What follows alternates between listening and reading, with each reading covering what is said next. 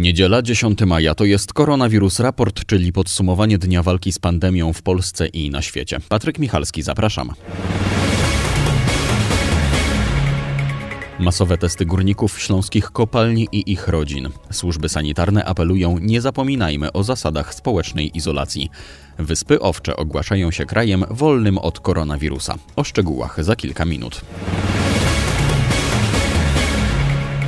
O 345 wzrosła dziś liczba potwierdzonych przypadków zakażenia koronawirusem w Polsce. To oznacza, że od początku epidemii w naszym kraju na COVID-19 zachorowało 15 996 osób. Kolejny dzień połowę nowych przypadków zdiagnozowano w województwie śląskim.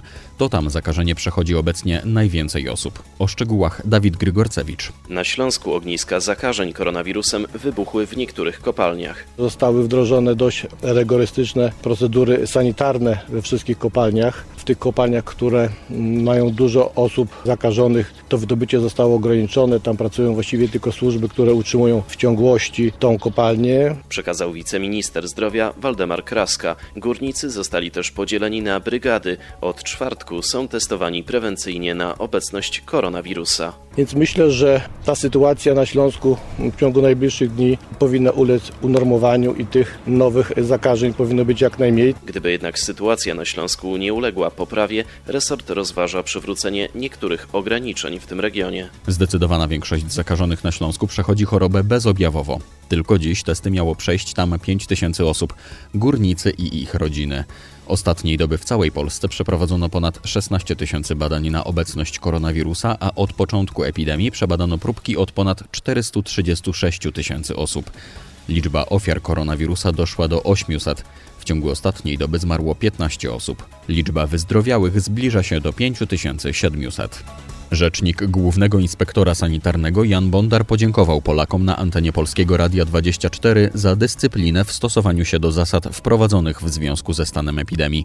Jednocześnie poprosił, by nie rezygnować z noszenia maseczek pomimo dyskomfortu, który to sprawia. Wiem, że najbardziej tutaj takim bolesnym punktem w tej chwili, zwłaszcza przy tej pięknej pogodzie, są maseczki, ale apeluję o to, żeby jeszcze troszkę cierpliwości wykazać.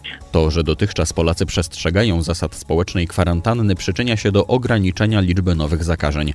Gdyby nie duża liczba nowych przypadków na Śląsku, krzywa zachorowań zaczęłaby spadać. Sytuacja epidemiczna jest jednak na tyle dobra, że wiceminister zdrowia Waldemar Kraska nie wyklucza zniesienia kolejnych obostrzeń od 18 maja. Wiemy, że będzie musiał być zachowany ten reżim sanitarny, bo to jest jakby podstawa, ale myślę, że to, co zaplanowaliśmy, te etapy uruchamiania, jeżeli nic się wielkiego nie wydarzy, jeżeli chodzi o nowe ogniska, być może będzie dotrzymany. Kolejny etap odmrażania gospodarki przewiduje otwarcie salonów fryzjerskich i kosmetycznych i restauracji, choć z ograniczeniami.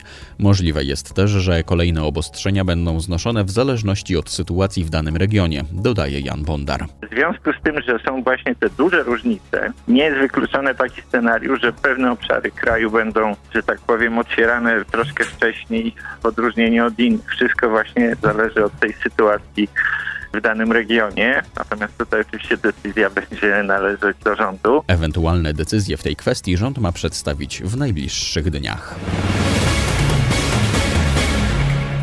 Pora sprawdzić, jak sytuacja związana z pandemią wygląda na świecie. A zacznijmy od Ameryki Południowej.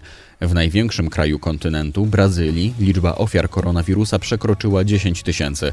Z tego powodu ogłoszono 3-dniową żałobę narodową.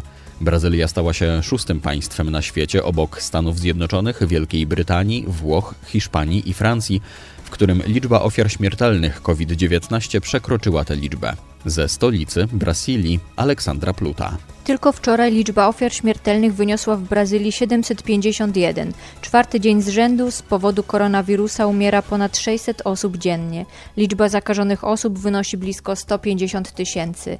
W Brazylii panuje chaos wywołany nie tylko przez pandemię, ale również przez kryzys polityczny.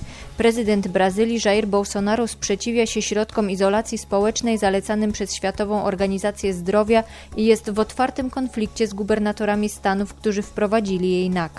Kiedy pod koniec kwietnia w Brazylii liczba ofiar wyniosła 5000, Bolsonaro oświadczył publicznie: i co z tego, przykro mi, ale co ja mogę z tym zrobić? Nie robię cudów.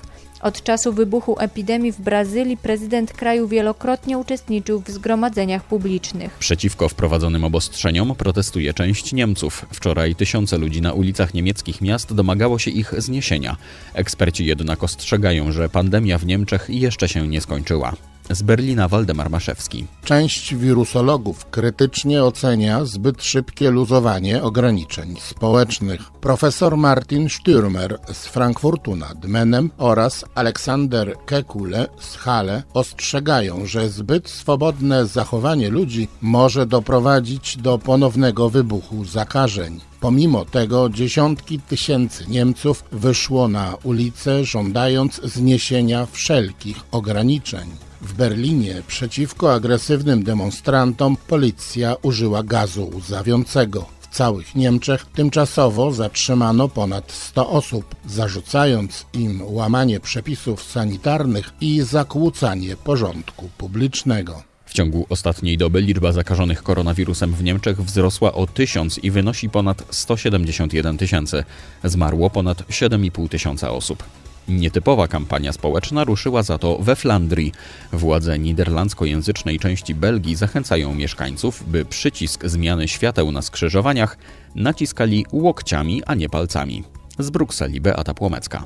Flamandzka minister transportu mówi, że choć dla wielu wydaje się to oczywiste, że należy zachować szczególną ostrożność, to niektórzy odruchowo naciskają dłońmi przyciski na sygnalizacji, by włączyć zielone światło. Dlatego we Flandrii na wszystkich przyciskach, a jest ich prawie 4,5 tysiąca, pojawią się naklejki z informacją, że światła należy zmieniać łokciem, nie palcami. W Belgii, podobnie jak w pozostałych krajach walczących z koronawirusem, cały czas w mediach przypomina się o podstawowych zasadach higieny. Kolejna kampania ma pomóc w tej walce, w stopniowym łagodzeniu ograniczeń i powrocie do normalnego życia. Belgia zaczęła już powoli znosić ograniczenia. Od jutra mają być otwarte wszystkie sklepy, za tydzień wznawiane będą lekcje w szkołach. Krajem wolnym od koronawirusa w piątek ogłosiły się położone między Islandią i Norwegią Wyspy Owcze. Wyleczono tam wszystkie 187 osób, które chorowały na COVID-19. Nikt z zakażonych nie umarł. Przebadano 1/5 spośród około 50 tysięcy mieszkańców, między innymi dzięki przekształceniu laboratorium badającego łososie w centrum testowania próbek pobranych od ludzi. Dzięki temu w sobotę jako pierwsza w Europie wystartowała miejscowa liga piłkarska, która w tej sytuacji wzbudza nadzwyczajne zainteresowanie. Norweska telewizja wykupiła prawa do transmisji 12 kolejek rozgrywek. Tą dobrą wiadomością kończymy niedzielne podsumowanie dnia walki z pandemią koronawirusa w Polsce i na świecie. Kolejne już jutro, a aktualne informacje na ten temat przez całą dobę dostępne na portalu polskieradio24.pl. Patryk Michalski, do usłyszenia.